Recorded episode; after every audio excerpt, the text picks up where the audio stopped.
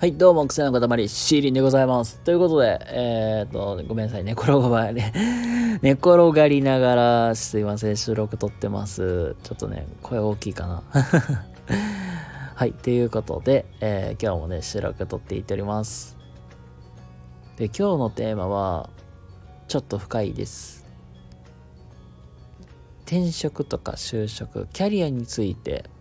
まあ、お話をしていきたいなと思いますので、今日もね、しばらくお付き合いいただけると幸いです。はい、今日のお話はね、キャリアっていうところで転職とか就職の話をね、えー、させていただきたいなと思うんですけど、まあ、今日のお話、まあ、だ、どういう人に向けて話そうかなっていうと、今、僕みたいに社会人として働いていて、なんか今の仕事飽きたなとか、うーん、なんかやってて意味あるんかなーって思ってる方とか、もしくはちょっと転職考えてますとか、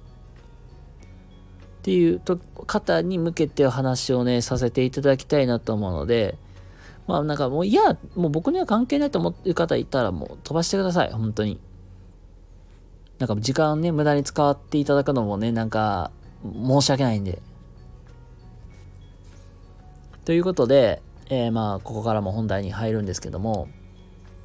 うん。まあ、ぶっちゃけ、まあ、僕のこと知らない人もいるから、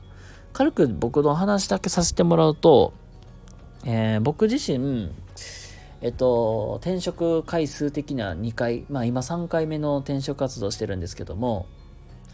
まあ実際、結構実は失敗続きなんですよねで、まあちょっと崖っぷち立ってるような感じではあるんですけども、まあ僕はもともと大学卒業してから、まあ、こう、まあ、地方公務員として教鞭をとってた。まあ小学校という現場ですけども、まあお子さん相手に、まあ授業とかしながら、まあいろいろやってましたけど、ちょっと2年働かって、まあ2年もしてないんですよ、実は。で、そこから転職して、まあ、児童福祉の仕事の方を、だいたい3年ぐらいやってます。っていうような感じなんですけども、まあ、あのー、ここから先の話は、転職っていう基本的な考え方を、まあ、ちょっとお話ししていきたいなと思うんですけども、そもそも転職っていうのは、引っ越し作業と考えた方がいいんですよ。まあ、これあれなんですよ。あの、田畑慎太郎さんっていう、まあ、結構、なんだろう、もともとリクルートとか ZOZO とか、今 LINE とかのそういう、まあ、役員とか会社員をしていらっしゃった方が、まあ、話してたフレーズで、転職っていうのは引っ越しだって話をね、してたんですよ。これね、実はね、ちょっと、これの裏話っていうことで、ちょっとどっかで、あのー話したいんやけど まあちょっと全然関係ない話になっちゃうんで、まあこれはまた別個で話するんですけども、まあ、ちょっとね、結構ぐさって心に刺さった話とか、あとは、あ、俺ってまだまだビジネスマンとしての教養全然ねえんだなとか、本当だからそういうことを実感した話をね、したいんやけど、まあこれはちょっとまた別個で話しますけども、まあ言ったらあの、引っ越し作業なんですよ、転職って。まあ、これどういうことかっていうと、あの引っ越しするのって、例えば今の部屋が狭いからとか、広げたいとか、広げ、広いところにしたいとか、あとはなんか、ちょっと今の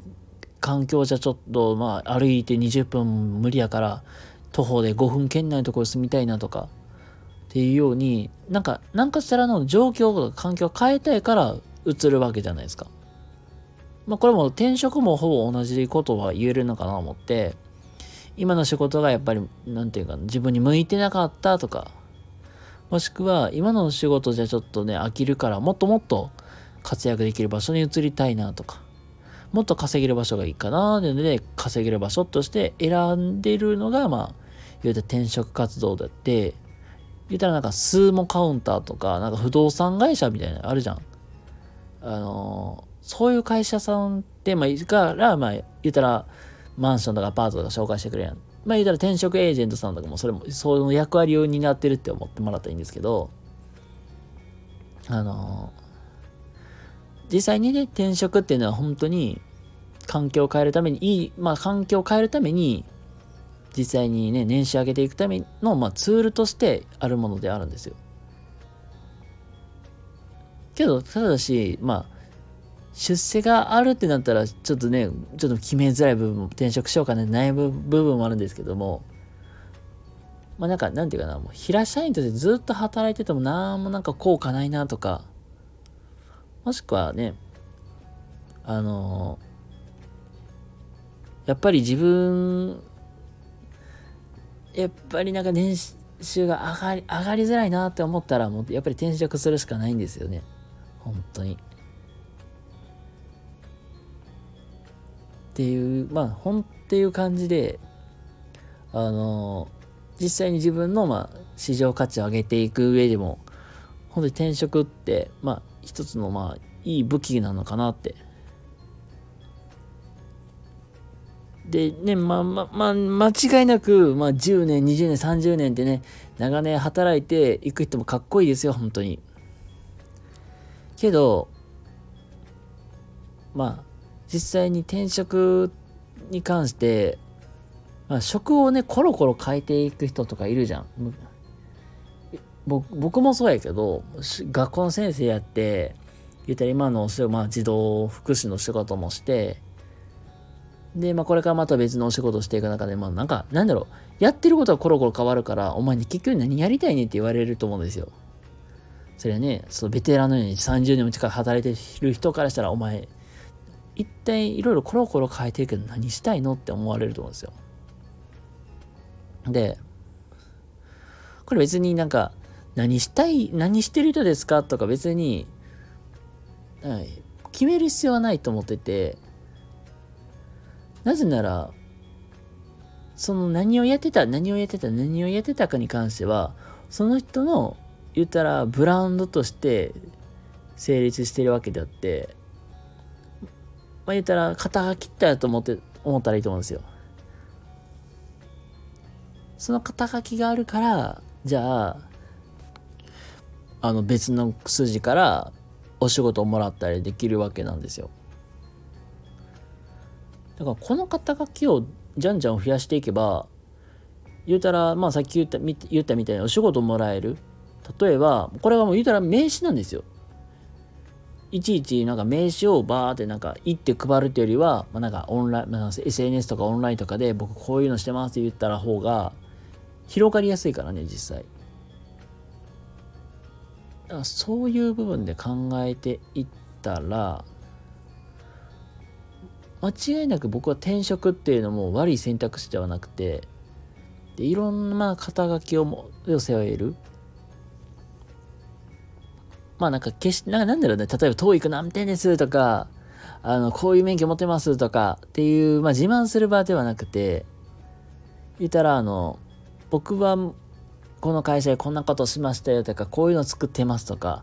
そういうなんか実績をきっちりと肩書きとして名刺として置くのが、まあ、理想なのかなと。で、そうする方が広がっていくからね、本当に。で、まあごめん、気づいたらね、もう9分ぐらい近く話してるんで、めっちゃなんかだらだら話してる、話してしまってるんで、まあ今日の話のポイントをまとめると、転職っていうのは、要するに、引っ越し作業だと。っていうのが一つと、あとは実際にね、あの、今までのお仕事とかで頑張ってきたことって、自分の肩書きになって、それが名刺になる。で、それがやっぱり人と人とつなげるツールでは、にもなるし、場合によっては、実際に、ね、その名刺が SNS で拡散されていくと、もっともっと自分の認知度って上がっていくから、そしたら自分のね、市場価値も上がっていくんですよ。っていう感じで、あの、実際に